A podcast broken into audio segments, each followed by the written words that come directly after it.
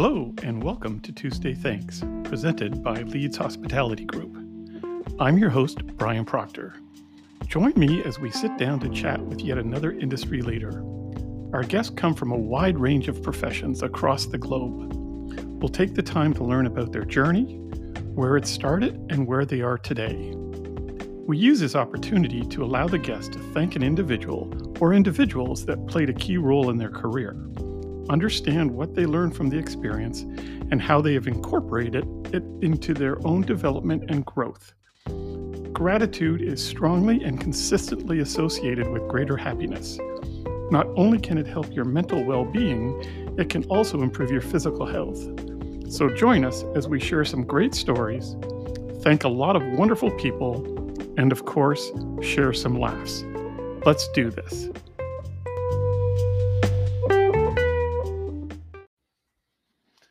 Hello, and welcome to another episode of Tuesday's Thanks. I'm excited to be joined today by Rick DellaRatta, a world renowned jazz pianist and singer, and the founder of the Jazz for Peace Foundation. Having performed with the likes of Dizzy Gillespie and other jazz superstars around the globe, Rick has been at the forefront of the jazz music scene throughout his career. We have a lot to cover today, so I'm going to jump right in. Rick, thanks so much for being on the show. I really appreciate it. Pleasure, Brian. Pleasure. So this is cool. I'm a big jazz fan, and I'm always fascinated when I talk to people like you who have a musical talent or you know talent in the arts because I have none. And so you're a young kid growing up in Schenectady, New York, I think. Yep. How does the music come to you? Is it down from your family or were you the only musical one well you know firstly i'd like to say so many people say to me oh blah blah you know i don't have any talent i wish i played the piano i wanted to play the blah, blah, blah. hey we need you guys in the audience so thank you for you know not being another chief with no indians you know what i mean and you, we appreciate your appreciation for the arts and you know i mean the listen audiences are so special for us and their appreciation of the music. So I just want to say thank you for that. But yeah, to start out with Schenectady, basically, yes, I, you know, growing up in a, you know, kind of what, you know, we had a middle class in those days, like, you know, it was normal middle class, it was the norm. And uh, mother and father both were involved in in music, you know, not as a profession, but as a love and a passion and all that stuff. My father had played the French horn pretty seriously. He had studied with a, a great French hornist named Mason Jones in uh, Philadelphia and used to go from, you know, upstate New York to Philadelphia to take lessons with him on a train, you know, take the train all the way down to Philadelphia. So he took it very seriously. My mother, on the other hand, was quite competent, but she never really spoke about it. She I don't know how really how she did what she did, but she would accompany my father on Mozart horn concertos on the piano, which was phen- just amazing to me. I mean, you know, so it was it really had a it really had an impact to see the two of them make music like that. But also, she was the church organist, which she eventually passed on to me. So yeah, there was music coming from both sides. And and how do you, you know, as you're growing up and you're exposed to all different types of instruments, all different types of genre. How do you a pick piano? How do you b pick jazz? Did you go through a rock part of your life, or was it always jazz?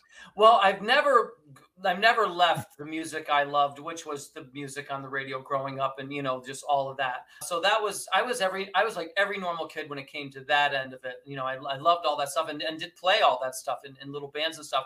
But the piano really happened to me because I was staying up trying to catch Santa Claus on Christmas Eve, and my parents weren't wild about the idea, so I was trying to keep that clandestine with them so it was a little kind of thing. I wanted to catch him. I didn't want my parents to catch me catching him, that kind of thing. And I did notice, I was able to keep my eyes open long enough to notice that something large was coming through the front door and some kind of a big heavy set guy was in the back of that thing, back of that thing, directing it. So I figured that must be Santa Claus. That's as close as I'm going to get. If my parents not find out, they're going to be in big trouble. Let me just, you know, you know what I mean? Cut my, you know, cut here and go to sleep knowing that I mission accomplished. The next morning, I'm like, what the heck did Santa bring in? And this is crazy. I mean, what is this thing? And so I started doing it on my own. And that's where I started improvising because I really was happy to just experiment with it on my own, figure out what this thing was that Santa brought into this house all by myself. So I was improvising. So I started out improvising, just playing and listening and playing and listening and trying to figure out the whole piano all by myself at the age of six.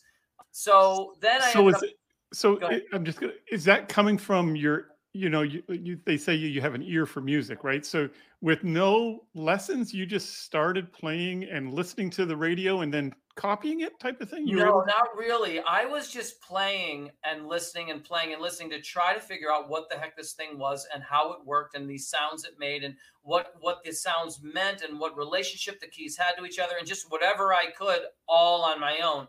You know, maybe that had come from an innate you know music musicality you know from because my grandfather was probably the musician of the whole family because he was a accordion player in Italy.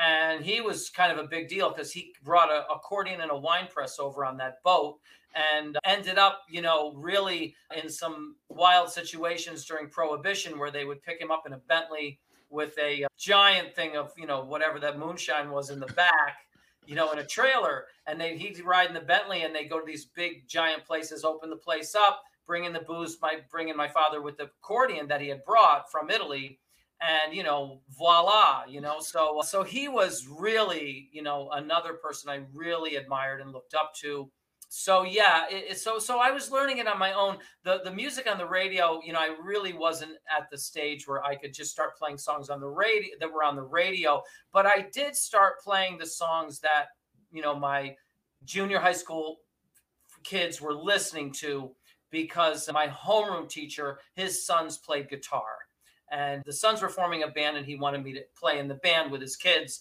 that played the school dances so that's where kind of that started where we were playing the early elton john and grand funk railroad and bad company all you know all those bands from those days yeah those of us of a certain age remember those bands very well mm-hmm. and yeah. so, so as you progress through elementary school high school did you know hey i'm going to take this music to the nth degree after finishing high school or because I think you went to the New England Conservatory of Music, correct? I certainly did. Yeah. So what happened with that was basically, you know, I was noticing here I am with this piano, I'm learning it. My parents have me studying classical music and I can't really I can't really like find a way out of that because I, I saw the depth of this music and these great people, Chopin and Bach. And I was like, wow, that's really something there. I can't abandon that as difficult as it was and as convenient as it might be to abandon it. I couldn't because I saw all of the just, you know, how how amazing it was. And then I had the pop thing, which sounded great to me. You know, you know, play in front of the high school girls or whatever in the band. That sounded like a great idea.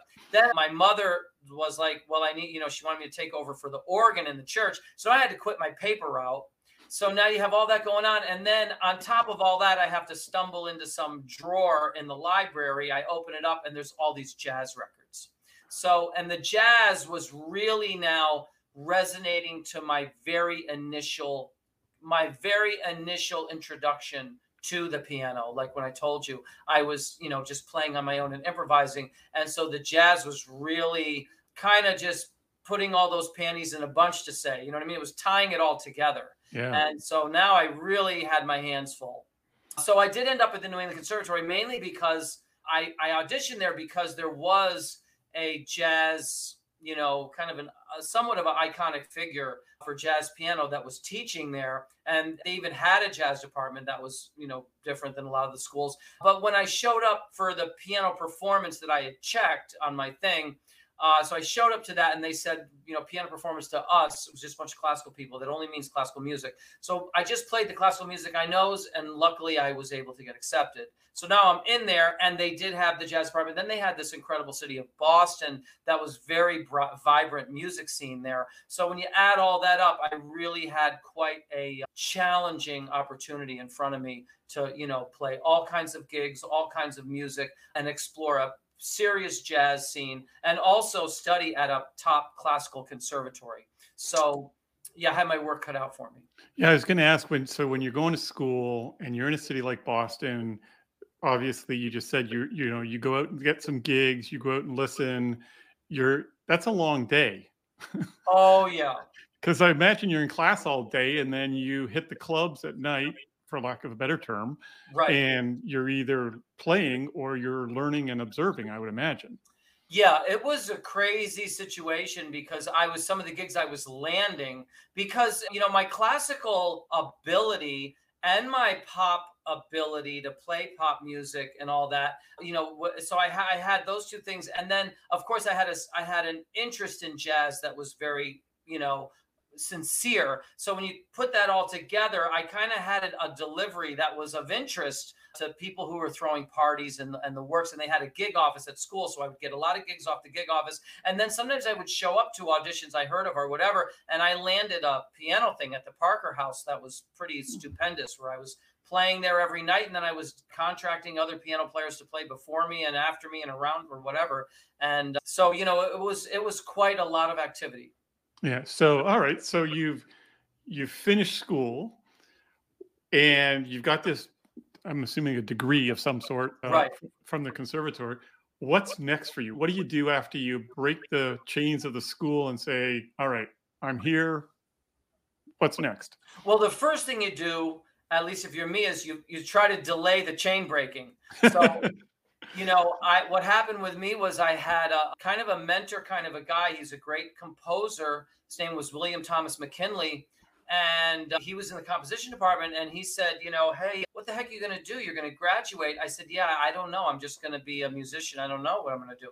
He said, listen, why don't you stick around? Let me talk to this one and I'll talk to that one on your behalf and we'll get you this little scholarship and that little thing so you can qualify for this. And I actually was able to stay there for free. I think I even got paid a little bit to stay there and do a master's in the jazz composition department. Oh wow. So that's the first thing that was delay it. While I delayed it, I was able to just continue all I was doing. And then by the time I did get out, you know, I was making a living in Boston as a musician, you know, freelance musician. So you know whether of any kind of music and any kind of thing studio music playing on commercials touring with little things.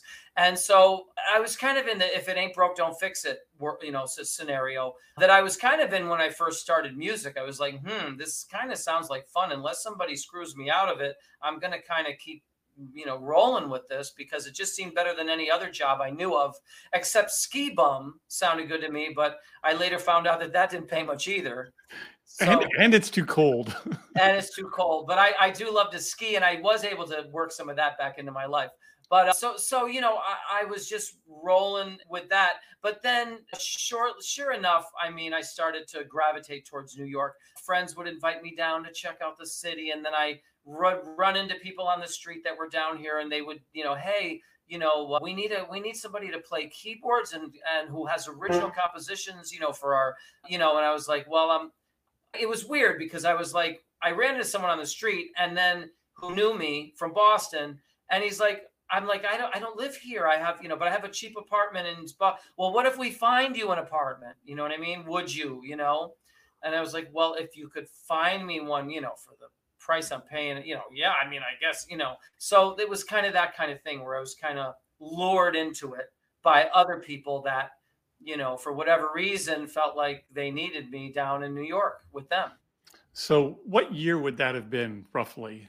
That was mid 80s. Uh, well, late 80s was yeah, late 80s, early 90s. So okay. it could have been it could have been 90, 91, something like that. Because I think I graduated in 80. I graduated, I think, in 86 and 88, something like that, with the with the bachelor's and the master's and then I was probably in Boston a couple more years. So it was around 1990, give or take a year on either side. Okay, so now you've you're several years from school. You're in New York. Are you becoming a a club musician at that point? Are you are you touring? What's the story in those first you know five years in New York type? Right. Well, when I came down to New York, you know, again, my my strategy was to basically you know, I can do, and I could fit into anything. So I'll just, you know, bring a car in case I need the car and, you know, I make sure I can play anywhere. And one of the first persons who called me was a funny story because uh, actor Alan Arkin passed away. Remember that actor? Yeah. Uh, one of the first persons who called me was Alan Arkin's brother, Bob Arkin. He's a bass player. And that's because word got around that I had a battery powered keyboard. Because I was just trying to make myself, you know, hey man, if you have the gig, I have the ability to fit into it. But whether it's the style of music, whether it's, you know, you have to take a car to get there, whether you need a battery powered keyboard, you know, I just figured I'd be equipped to have everything. Well, when he found out I had a battery, you know, he calls me up. He never told me for a long time that he was the guy's brother, but you know, he's like, hey man, I have a gig. It's at, I said, where's it? It's at Grand Central Station. Okay, like what what bar, what where at Grand Central? It's at it's in the, you know, and I'm like, it's in the sub, you know, it's in Grand Central Station. And he had a permit and he just started calling me for gigs. And most I said, Bob, do you ever play above ground? you know?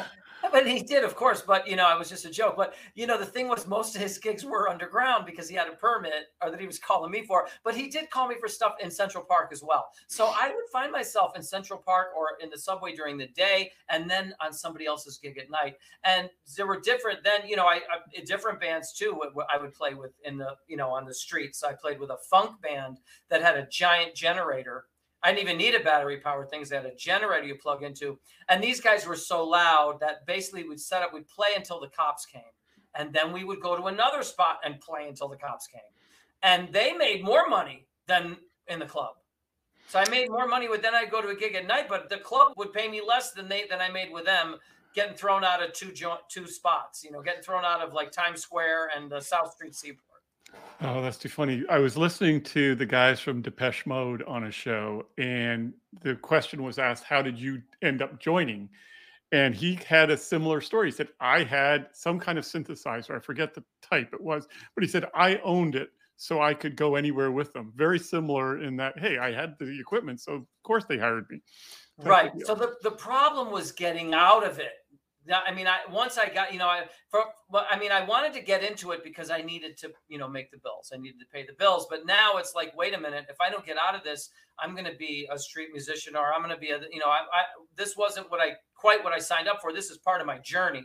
So, you know, subliminally weird things happen. Like, you know, I've started leaving my battery powered keyboard, you know in the in the basement instead of taking it up five flights walk up and one day that disappeared. So oh guys i can't i don't have the battery you know sorry. You know the car i had a tour with a, a 1950s band called the platters. You might remember them from the 1950s had a lot of hits.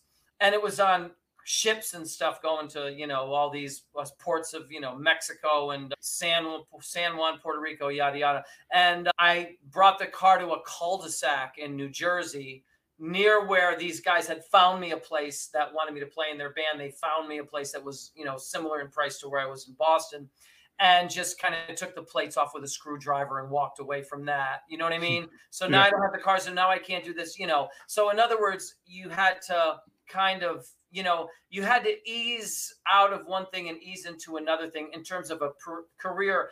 Every progression with your career is kind of risky financially. That's the problem.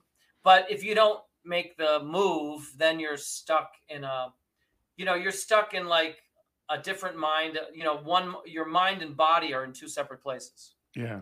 So from street performing and stuff, were you able to get studio work? I mean, how does how does because you put your first your first album was in '95, I think, right?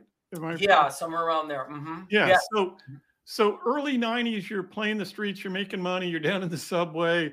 I'm sure I've seen you now that you say that. But so how does that all start coming together to get you to that point where you know you can do an album or even studio work for that matter? Right. Well i was a studio musician. I mean in other words that was something i could do. In fact when i was in boston i got called to play on a on a labatt's beer commercial and I mm. was on the way from Boston to New York, and I, I just happened to answer the phone, and they were like, "We need you to play on this thing." And I went and I played Labatt's Blue. I played My Blue Heaven. It's an old song called My Blue Heaven for a Labatt's Blue commercial, and they said, "Listen, we need you to take this song and do like every style of music because they're going to pick one. We don't know what they're going to pick." They brought the executives in. The very first version I played was like a little gospely kind of My Blue Heaven. Perfect. We like that. That's it. I was in and out of there in two seconds.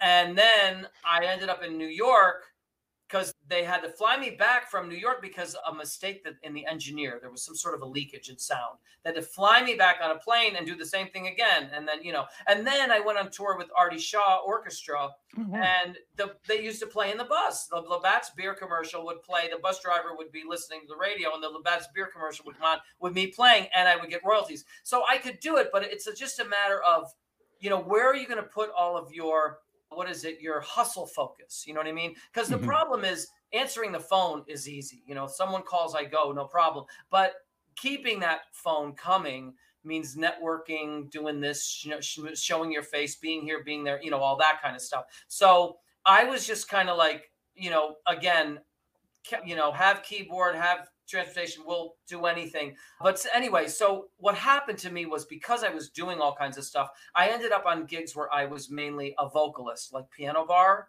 You know, mm-hmm. they don't want to hear how well you can, you know, play jazz on a piano bar. They want to hear the songs that they want to hear, you know, the songs that you sing.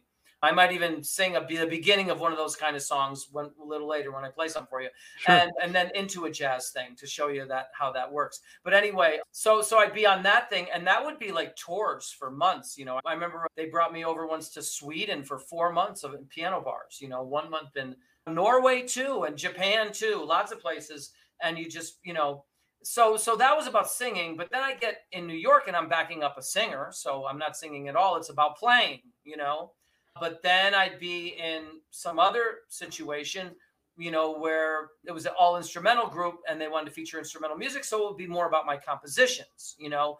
So now I kind of had to record because if when you came to see me on a gig, you never saw me, you saw a part of me. You know what I mean? You would only see me on the part that I was, you know. So if you came to a piano bar in the West Village, you just saw me in that context. You know, if right. I was backing up, you know, a, a, saxophone player or a singer, you saw me in that context. If I was in some other thing where there was, you know, an original music project, you saw me in that context. So I had to record my own records in order for you to be able to experience all three things. Got it. And you don't have to answer this question if it's too personal. How does that get financed for somebody like yourself who you were a working musician, which mm-hmm. in and of itself, I think for the millions of musicians out there mm-hmm. a is a big win. But putting an album out, that costs a lot of money, doesn't it? I mean, well, there are, you know what? There everything is a catch 22 in music. There are just tons of catch 22s, you know what I mean? And so the way that you could do it for me, first you have to have a label that's willing to uh, take a chance on what you do. You know what I mean? And then for me, I decided that I would purchase recording equipment because around the 90s was when recording equipment became affordable. And mm-hmm. I put the recording equipment in my um, apartment in the East Village of New York City. So I put the recording equipment in the apartment, and then I called some musicians in the neighborhood to come over and do a sound check. The drummer, who was well known in the avant garde jazz world, and he had played with Cecil Taylor and numerous luminaries. He was doing a gig in a movie with Paul, uh, Walter Matthau as a street musician. And he said, "Listen, Rick, uh, here's the deal. That they and, and the movie someone just told me about recently. They told me the name of the movie, and I saw it was a great movie. It's called I'm Not Rappaport. Great movie. I've Walter Matthau, filmed in New York City. It is a such a charming movie. I watched it the other night, and I saw Dennis Charles, the drummer, in it. But anyway, that was when they were filming it. And he's like, hey, here's the deal. If they call, if it's overcast, they can't film the scene, but I'm on call, so they have to pay me. So if if there's a problem with the weather, I'll call you because I'll get paid by them to come over and do a sound check with you. So that's what happened. It was overcast. It wasn't the lighting wasn't right or whatever. They said, and so he came over and we did what I thought would be a sound check. But a few weeks later, you know, he had owed me 20 bucks because uh, he had a little bit of a habit and I tried to stay ahead of him all the time, always owing me a little bit so he wouldn't borrow more money. And he comes over, he came over, by the time he came over, it was only 10 bucks. He called me and said he had the whole 20, but when he came over, it was only 10, which was fine because I was 10 ahead of him. Now I couldn't, he couldn't start, again, you know. So it was one of them things. And I said, Dennis, you got to listen to the recording. You got to listen to the sound check, you know. Oh, so, okay, okay. So he listens to it and he's, he's I said, okay, so so so what do you think? He says, what do I think? What? I said, what do you think? Should we do the recording? He said, that is the recording. Wow. That is a, so we never really recorded my first CD. It was a sound check that ended up being a record. Oh wow, that's too funny.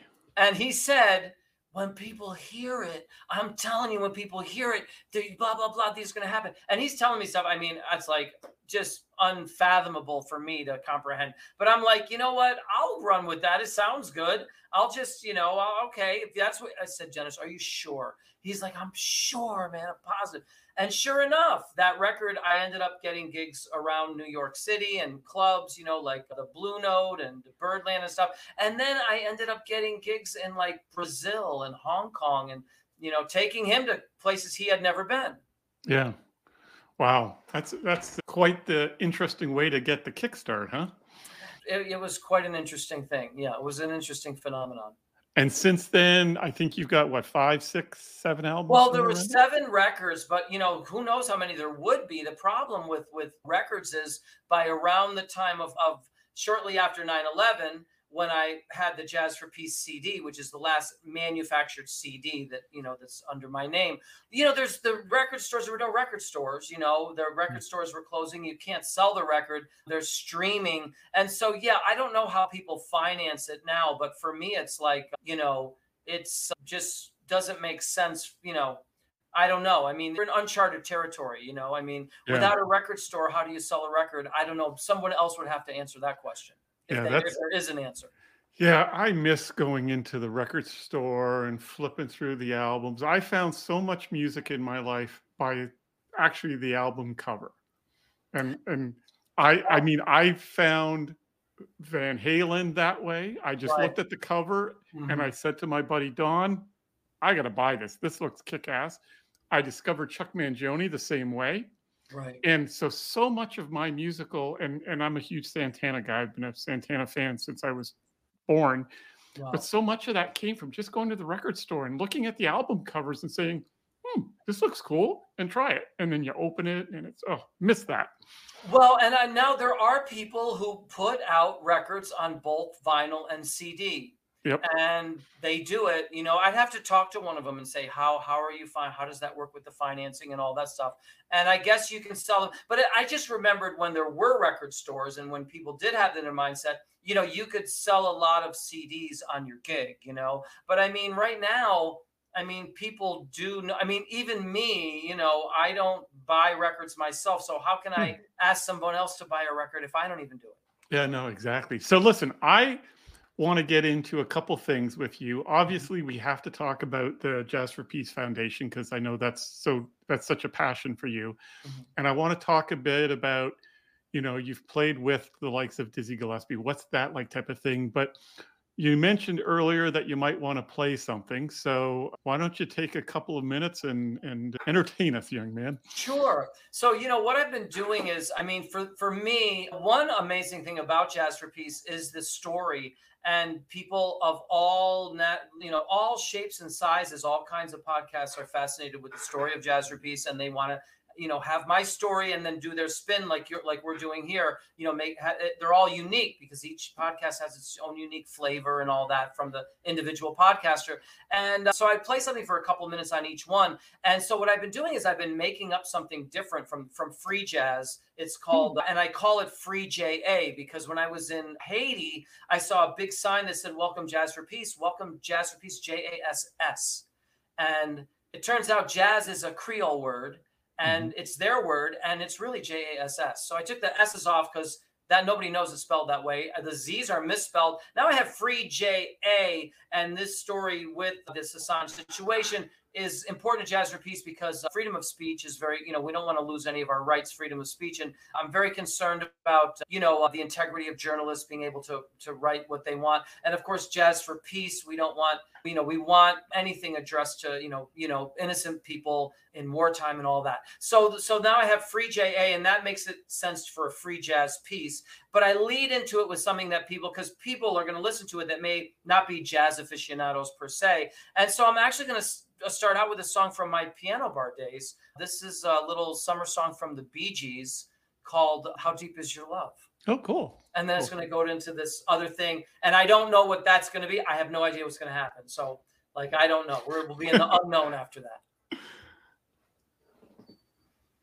I know your eyes in the morning sun I feel you touch me in the pouring rain. In the moment that you wander far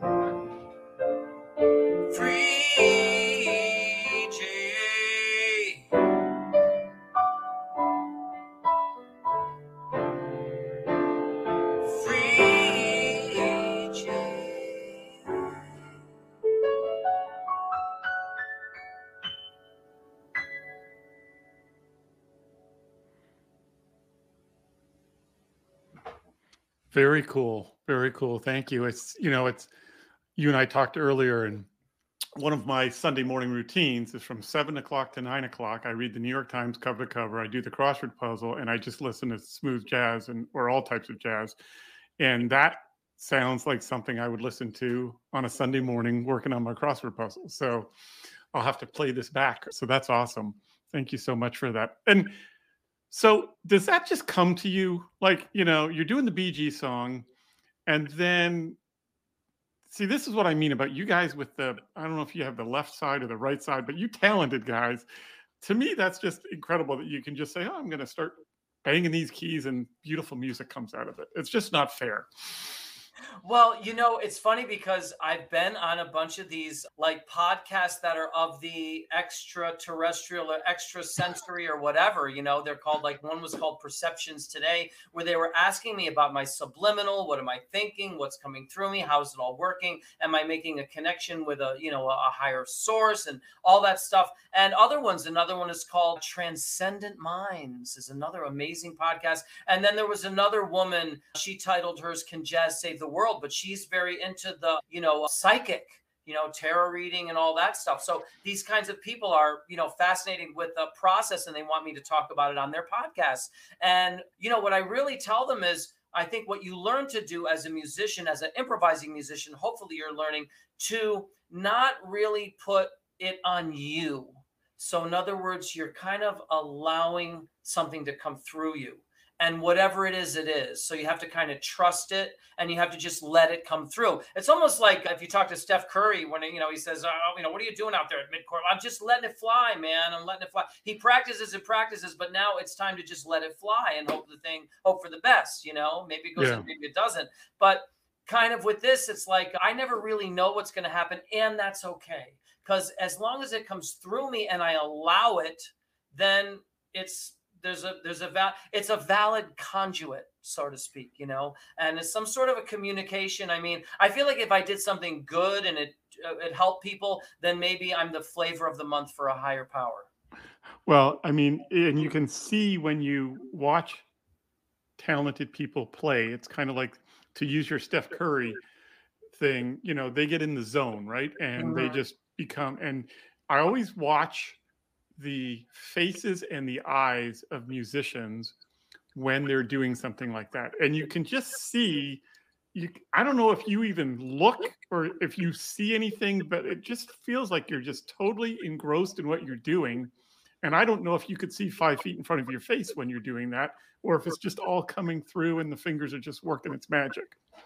You know you really are i mean whether your eyes are open or closed you really are like again you're you're kind of channeling it you're kind of a conduit for something to come through you and every single thing plays a part in it so it you know the the aura or the vibe of the day the weather outside the you know the talk we've had you know the the sentimentality between the two of us the song i played before that leads into it that you know all of these things the tempo of that everything can play everything has a chance to play a role including all of my life experiences you know and that's mm-hmm. why people started after they started hearing about Jazz for Peace and hearing to the places I've been, places where no Caucasian person has ever been you know? And they started at, you know just asking me to play because they just wanted to see what would come out. It could be something from a, a, a, remote part of south india or it could be something from a little village called chaka in africa. Okay one more question then we'll get to jazz for peace foundation. So what's it like when you're on the stage with somebody of supernatural ability. I liken it to me, you know, I'm a dumb kid from Canada. I've had the good fortune to play hockey with some professionals who were very good. And I found myself stopping on the ice and just kind of watching them. And I wonder, like with you guys, when you're playing and you're either you know the background music for or supporting a guy like a you know Dizzy Gillespie or something like that, do you kind of have that moment where you say, "Oh my God, I'm on stage with Dizzy Gillespie," and do you mm. you can't afford to lose focus, but does that happen? Well, it, it would started to happen a lot when I started putting out my records because the very first record, "Take It or Leave It," that I told you about was it was just a sound check but the mm-hmm. drummer swore was gonna people when they heard it. I was like, who's gonna how they how they gonna hear it? A lot of these records they end up in a basement somewhere. And nobody who listens to it, you know. You know, you send it to someone and he's got a thousand others to listen to. But nevertheless, the success of that record led me into a situation where I could pretty much have anyone I wanted on my second CD and I had, you know, like the very big name players, like I told you, the bass player who had played with Bill Evans, you know, and mm-hmm. you know, the drummer from Miles Davis, you know, and people from, you know, Chick Corea, you know, people from bands of major stars were in my band. And then when I started touring with them, they were in my band. You know, I remember one time getting off a plane in London to play at Ronnie Scott's, and everyone went up to my band members like they were the Beatles. You know what I mean? No one, there's nobody to greet me at all because I was the least well-known person showing up there. Yeah. So wow. you know, and so it does get awesome at times. You know, it did get awesome at times because with Jazz Peace it was a little different. I was like, you know, I'm going to be there, and I don't know what's going to happen. Hopefully, we're going to find some people on this island that play jazz, and I'm going to rehearse with them. Who the heck knows? You know, I mean, the Haiti thing. I was driving around in a truck and these you know they were taking me in and out of like radio stations and point bringing the owner out and pointing to me that's him because they didn't even believe i was going to come there and yeah. okay i have I see, all right i saw i see him so okay have him tomorrow here's your date for your the interview for the you know concert promote the concert because they wouldn't give him an interview until they saw me they wouldn't even believe i was coming so, but that's the opposite of the other thing. You know what I mean? So, of, so yeah, there were there were plenty of times when I was like, you know, wow. I mean, the first one was when I was, you know, doing the MC opening act thing, a stint with Dizzy Gillespie, and we're sharing a dressing room and all that stuff. So that was the first time. But like I said, it happened a lot with my second and third in those CDs where I started touring with really big name sidemen. And okay, I said last question, last question, but one more question. Growing up, who was your musical idol? Who did who did you say, "Oh my god, that's that's what I want to do," or "That's that's who I want to be like"? Was well, there one or several? Yeah, it depends on what age. So maybe the very first one might have been someone like the Beatles because I was with my aunt and my grandmother and we're dancing around in a circle to this music. And I'm like, Jesus, that was the first thing inkling was like, I wouldn't mind being the guys making that music, bringing all the joy to those people. So that was probably the first one. You know what I mean? Mm-hmm. And then I got into situation after situation where I was like, wow, you know, these guys are playing amazing music, like way better, like way beyond what I'm hearing on the radio. I want to be, maybe I could be one of them, you know? So it just kept going and going. But yeah, the list of piano great giants is massive. But then yeah. you also have your pop artists that I also admired their music and listened to and all that stuff. Yeah, cool. All right, so let's get to the Jazz for Peace Foundation. What is it for my listener in Topeka, Kansas? What is the Jazz for Peace Foundation, and how do you go about running it? And sure. Well, so, you know, someone made a little short. Someone in one of the podcasts, they made this little short and they sent it to me. They said, "Here's a short. You might want to, you might enjoy this." And it was only 30 seconds long. And it's what is Jazz for Peace in 30 seconds. And basically, what it what I'm doing, I learned from the video. I learned from that better than anything else. What I was doing. I was like, "Oh, that that is what I'm doing right there." And hmm. basically, what I'm doing is I'm taking a world class cultural event using our country's greatest art form and you know my attempts to do my very best at that moment. So, you know, a world class cultural event, and I'm combining it with a fundraising model. And the fundraising model is what I call an empowerment tree. And basically, I learned it by having to break through catch 22s that I, I told you earlier about. There's it's one catch 22 after another. Mm-hmm. And I was in a situation where on that second CD, I told you where I could have all these big names. And here I was with all these big name players. But now I wanted to play with them and they wanted to play. They were like, yeah, we'd like to tour with this music if you can figure it out, you know? So I'm like, well, how am I going to do that? Well, guess what you have to do? You have to already do it. You know what I mean? So what I did was I put on a jazz festival in upstate New York where I uh, where I was known anyway. So I put the festival on and then I featured my band headlining the festival that I put on. You see what I mean? Smart move. So, right. And then we had t-shirts. And then I went down to a club in the village here and I kind of waited till the guy kind of got out front and I kind of started poking around. How does someone get up? Would I have to give a CD or to do this? I said, I want this band to play. And I turned my shirt around. And the guy saw the shirt. And he's like, okay, I'll tell you what, we'll take a look at this. We'll take a look at we'll we'll you know we're going to look at this one. You know what i mean? Yeah. like this isn't going to be a cd that just gets you know ends up in a frisbee game. So to do that though i had to put my own festival on. You see what i mean? And we headlined yeah. at it. So now we're already playing. So now you can't say it's oh well there's tons of people who have big stars on their record. That doesn't mean blah blah. No no no. We're a working band. We just headlined this festival. So but what did that festival need? It needed everything that nonprofits need. It needed everything that even artists need, you know, budding musicians and artists need, and it's just all the same things. And it, and it, and I found that it was modeled after a tree, and and that's I figured this is probably why a tree is so successful because a tree has all of these things. So what does a tree start out with? A tree start out as a as a seedling. Well, what is a seedling of funding for Jazz for Peace? It's a comment. So let's say, you know, Brian, you have something you want to launch or you're affiliated with some nonprofit you just spent this time with me and you've rev- reviewed other stuff. You just send an email over to Peace. You know, hey, I just want to say this Peace thing. I've looked at it. It looks, you know, I, I admire what you're doing. Whatever it is, it could anything you can say. And I really think it might be able to make a difference for my thing. Is the same way you've done for us. Maybe you could do that for whatever.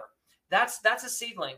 And now we grow that into funding. You know, we turn it literally turn it into funds. So it starts out as a seedling. Now what does it need? It needs roots. Well, the roots are going to be the comments from your other people in the organization. You know what I mean? Let's say it's the Red Cross or it could be, you know, whatever. It could be a, an unknown organization. You still have to have a three man board just to be a nonprofit. You know, you have to, if you're doing something good in the city, where, where are you located anyway? I'm in Connecticut. So if you're over there in Connecticut, whatever, Mystic or something, you know, you've got people in the town know you and they know about your nonprofit and they'd like to see it progress. They'd like to see you clean that river or whatever, whatever it is you're trying to do. They'd like to see that go forward. You know, it's a passion, something you believe in. So now we can put that into to get help you get the roots. We put that into a little document, one page, explains that hey, Jazz for Peace is gonna you you guys know I've been trying to get this thing moving here. Jazz for Peace is gonna do it. What do you guys think? It's gonna be a great event. We're gonna have a blast. It's gonna be, you know, we're gonna and, and we're gonna get it, we're gonna achieve. Here's how we're gonna it's a little one page explaining it. And those people get to comment. And their comments become roots. You know, I've known Brian for blah blah blah, and uh, this is a fantastic initiative, and count me in. You know, that could be a comment. That's a root of a tree. So now we've grown the seedling to roots. Now we want to expand the roots because you know when you see the roots, you see all these little twigglies or whatever. Mm-hmm. Expand mm-hmm. it, and we expand it simply by looking at the comments and saying, "Wow, this person, I think he gets it, Brian." And this woman over here, man, who's that? Well, that's my board member. I've she's got she's onto this. She's onto the potential of what this could do. I don't know if she watched a couple of our videos in addition to your podcast, but she is starting to see the potential here. Why don't we ask some of these people if they wouldn't mind sharing the letter with some of their friends? People that they've wanted to bring into this cause, but you know, they don't know how to explain it. They're in the middle of a bowling alley, whatever it is, you know. Yep. So now they share that. Now we have the roots. Those people become VIP guests of honor. So they literally get paid to attend the event. So now you're getting paid to attend a world class cultural event to make your community better through an outstanding cause that's right there, you know. So it's already kind of a, a win for these people. You know what I mean? Now we have strong roots. With the roots, now you can go for the other things. And that's what I had to do with that festival I put on. I had to find sponsors, you know, I had to find. So now Jazz for Peace unites your outstanding cause with all of our you know, and you've seen there, it's mind boggling the achievements yeah. of this organization are mind boggling. So we unite them. And now when we show it to the guy over at the, you know, the bakery down the street or whatever, he's like, hey, you know, bring me into that VIP room. I'm gonna I'm gonna have cupcakes for you. I'll have this. I'll have that. I'll brew coffee. Blah blah blah. Supply, you know, whatever, and put me yeah. on your flyer and all that stuff. You know, someone else is gonna say, well, we can't really. You know, we don't have products, but we'll give you some money and you'll great, make you a gold sponsor, whatever. So now the tree grows with the branches of sponsors, publicity and awareness because you get on the news you get on you know you get some some organizations benefit from inter, the international publicity that they get you know yeah. depending on your cause. So you're getting sponsors you know branch sponsor branch you know publicity and awareness you know. Another branch is when we get all that together and then we can go for a national sponsor. Another branch is new and prestigious supporters you know. Another branch is when we tell you about all the different fundraising techniques that we've learned from other organizations and try to bring those into the fold. Wow, I don't know about that one from, that you did with that Red Cross event in there, but this one that you did down in Utah, that one we I think we can make that work. Let's try that technique. You know, and now so these are all little branches that make up an empowerment tree because at the end we want we don't want to enslave you with donated funds that you're going to spend and then need us even more and be dependent on your funder and all that crazy stuff. Now you're kind of a captured entity, which is mm-hmm. what you see a lot in the nonprofit world. In fact, it's hypocrisy is, you know, alive and well. I think it's topping because you're seeing now you can't even go any farther with hypocrisy. You'd have to invent a new word. Yeah. Cool. Well, I think you guys, like I said, I, I looked at the site and, and, you know, as you and I have been talking about getting on the show, just seeing some of the stuff that you've been able to forward along and and do is is kind of very not kind of it's very impressive. So congratulations on, on the efforts and i know it's a big passion of yours. Well you know what makes it so passionate for us is the acts because it's really it, what kept it going was the actual testimonials from the grant recipients themselves. Yeah. And that's what we have a page is jazzforpeace.wordpress.com forward slash about because we have so much archive stuff, we have to put it on other areas. It's a WordPress site, jazzforpeace.wordpress.com forward slash about. And that page has, you know, one liners from all, all people that you would know, whether it's a former president or it's a well known public figure. Or, and then it goes into the testimonials from uh, organization after organization after organization. And that's where I was like, you know what? I mean, I can't argue with you because you are the grant recipient. So who am I to argue? You said we helped you. We must have, you know, we must have done something right. Exactly. So so listen, it's Tuesday, and you know you've already thanked, you know, you've already mentioned some people like your grandfather, your parents, Mr. McKinley. I'm going to turn the mic over to you. Is there anyone else that you would like to kind of give thanks to before we wrap things up? You know, I'd like to give thanks to all the people who believed in what we did enough to give it a shot and let us help them because one of the reasons I feel wealthy, even though I may not be, you know, on paper, I certainly am not going to match Jeff Bezos' bank account or anything, but I feel wealthy is because, you know, you guys gave us a chance and we came through for you. And then I felt like because your passion was something that was helpful to our society and made our world better, therefore, you know, I kind of made the world better by helping you. So I'd like to thank everyone who just gives Jazz for Peace a chance to make, you know, to help those who are helping others and and and make, you know, improve our world and make our world a better place. Yeah, no, well, it's a great foundation. It's a great program, and I would encourage folks to kind of look it up. And we'll put some links and stuff on the post.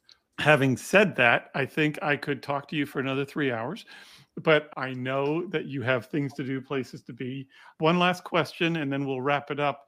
Are you still touring with your trio of Mr. Gomez and Mr. White? Are you guys still out and about that we could maybe be told about so I could come see you in New York or something? Right. Well, you know, what happened basically with Jazz for Peace was I started to get, it was very rare where I could actually take a trio or a quartet.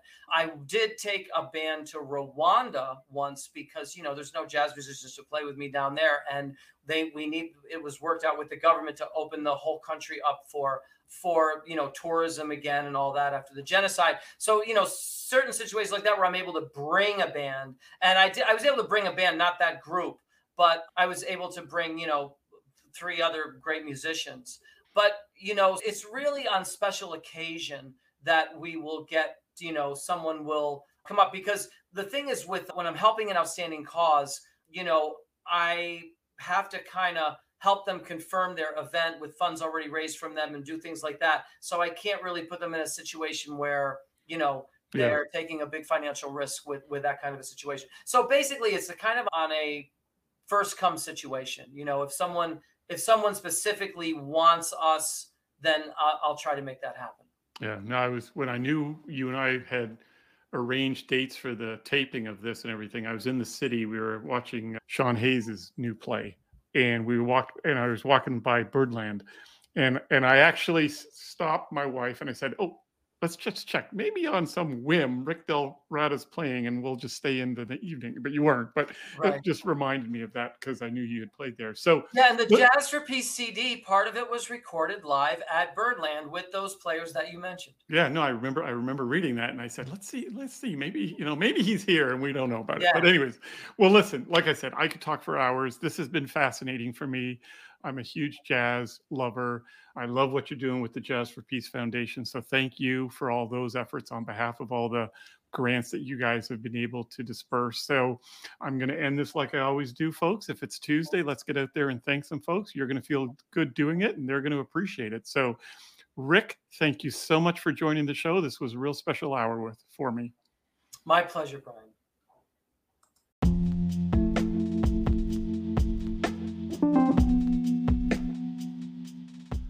Hope you enjoyed the show today, and thanks so much for tuning in. We really appreciate it. If you would like to be a guest on the show so that you can thank someone for their role in your career, please reach out to me via our Tuesday Thanks website at www.tuesdaysthanks.com. Remember, a sincere thank you goes a long way to making someone feel appreciated and can make their day. So until next time, be well be safe, and please don't be afraid to tell someone thanks. Chat soon.